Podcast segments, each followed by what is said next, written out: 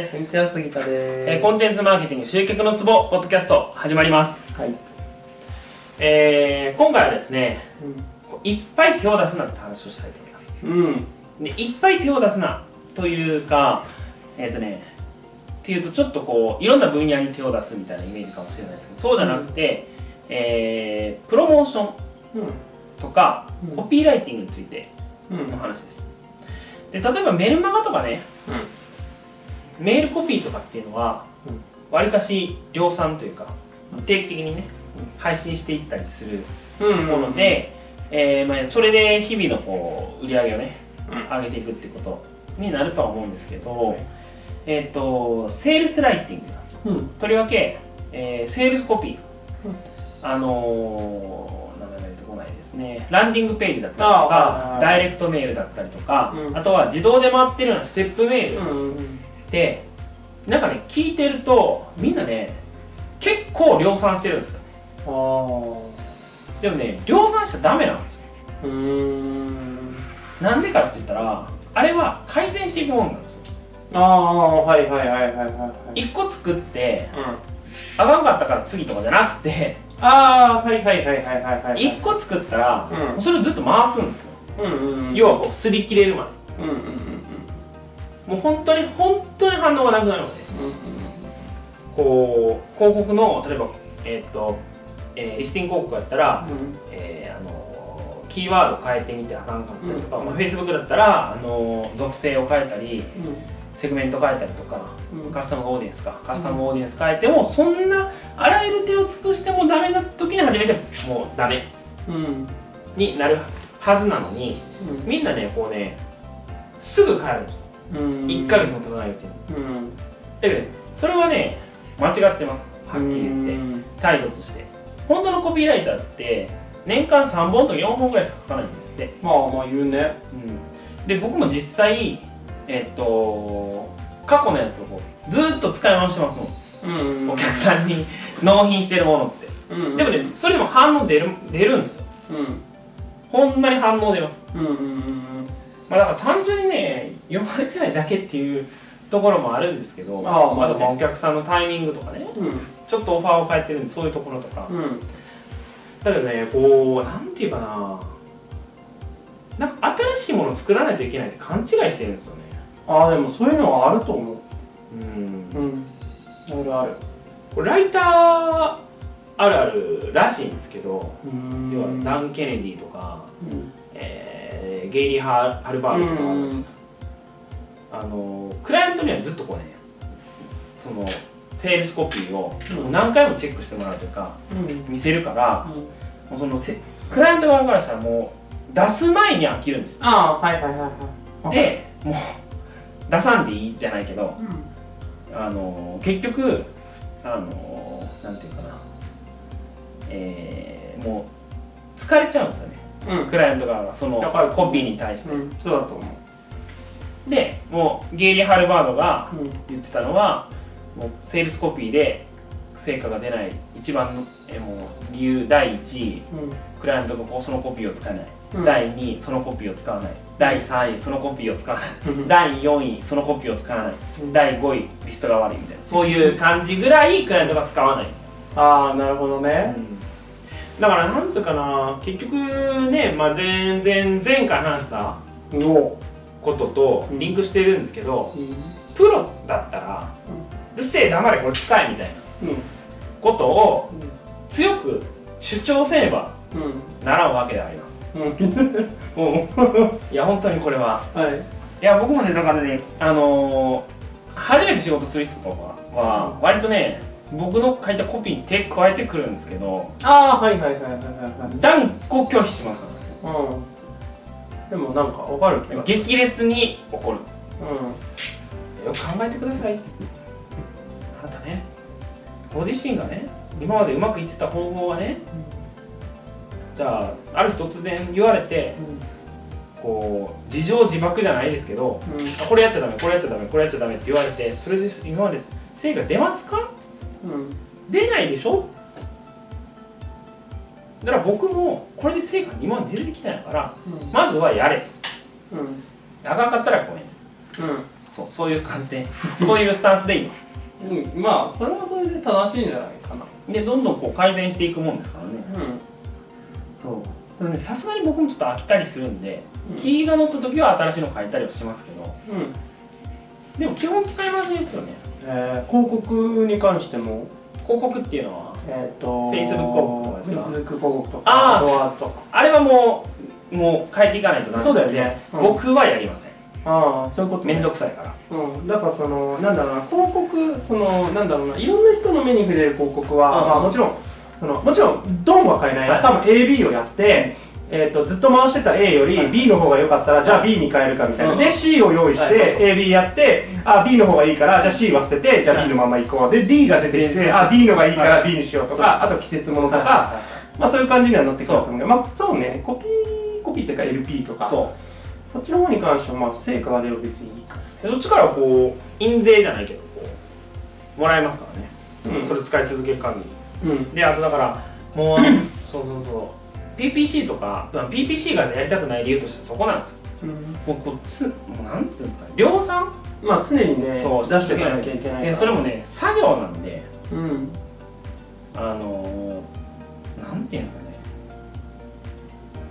身にならないと言ったらあれですけど。ああまあそのなんだろうな。まあもちろんなんだろう。めちゃくちゃプロフェッショナルな人がいてあの業界もやっぱり、それはもう完全に技術だと思うんだけどもちろんでもそのもうちょっと浅くやってるの場合ってさそのなんか10パターンと10パターンの組み替えをしてプラスなんか商品みたいなのを組み替えをし続けてやるっていう感じだとは思うから、はそうね。確かいやだからなんか実際あるのがコールセンターとかってうん。割とその最低賃金が安いところ。あ最低賃金、ねうん、とかでやられるじゃないですか、同じらしいですにああまあそうね。高知の田舎で、ああうんえー PPC 広告の運用部隊とかがあるらしいです、どこでもいいからね。あそうそうそうそう。別に日本語さえできれば海外でもいいからね。変な日本語だ。とちょっと無理そうそう北海道はあれらしいね。あの鉛が比較的ないからあの言葉の鉛はあるんだけど、はい。イントネーションの鉛が少ないから、はい。だから北海道使うらしい、えー、あの東京でも違和感ないんだよね。標準語の人が電話を応対しても「なまら」とか言われたらすごいあれだけど。でもイントネーションは一緒だから。はいはい縛れるは多分違うけどなもうちょっと下の方だけど。へあ言ってましたよ。あ縛れる。北海道。え向井さん見事にインフルエンザになりましたけどねその後。あかんこの方のやつ。あかんこじゃないです。あのど真ん中です。なるほどね。はい。二度と行かないだろうっていう。いや別にそこが楽しくなかったとかじゃなくて。体調的な話でね。ああのきっかけがないと絶対行かないとあそういうことね。はい。でそのちょっとだいぶ戻るけどそのそうそうそうコピーライティングに飽きるっていう話で、あはいはい。そのクライアントさんとずっとやり取りしてて、世に出す前に飽きちゃうみたいな話って俺すげえ近い話であの思う同じように感じるな聞くなっていう話で言うと芸人さんのさギャグってねあ本人が一番最初に飽きるんだって、えー。なぜなら自分がやってるから確かにさ確かに。やってるから例えばゲッツとかさああいう一発ギャグ系のやつって本人が一番最初に飽きるんだって。えー、そうなんや。だって全営業でゲッツやってるわけじゃん、まあ、ダンディさんはいいけど、ね、ずっとやってるでしょ、はい。だから飽きるのやっぱ1年とか2年やり続けてややややなんだけど受けてたとしてもなんかそのずっとやり続けてるのってきつくねえかと思うんだけど、でも世間に浸透するのってやっぱ23年やり続けはいはてやっとようやく浸透したりとかするから定着ね。そうダンっていかない限りはね。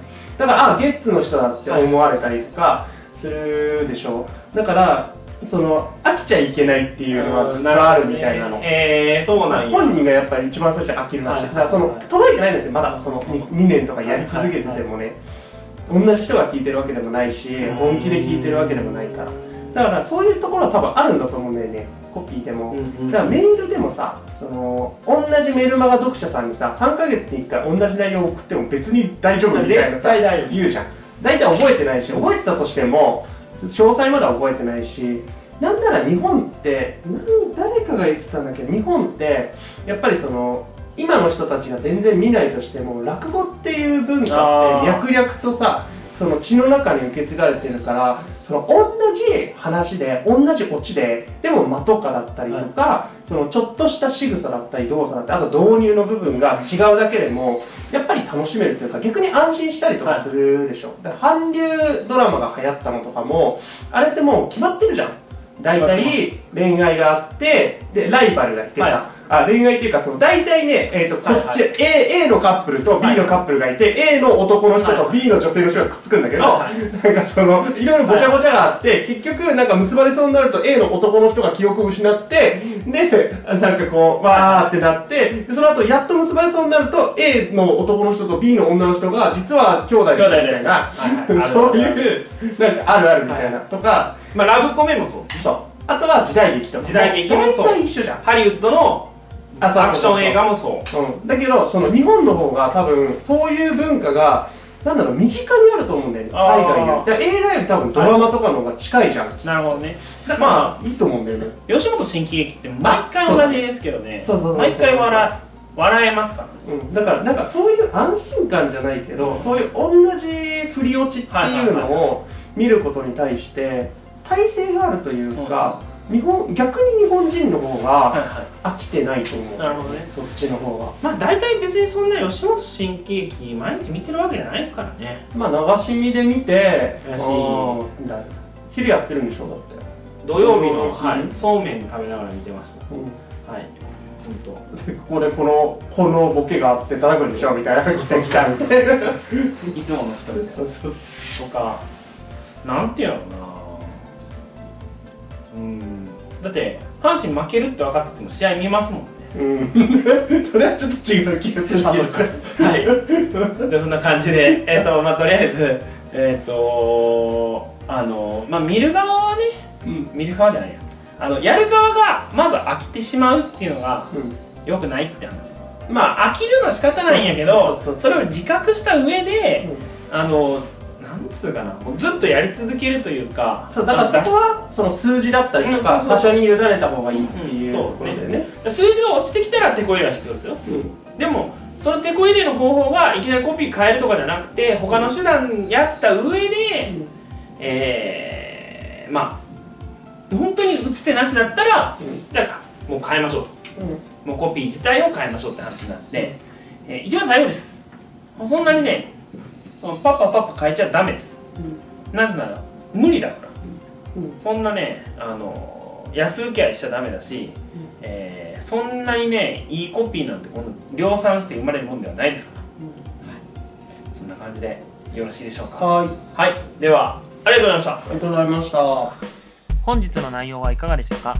今すぐリンクをクリックしてあなたの課題を解決するコンテンツマーケティングのヒントを無料で手にしてください。お待ちしております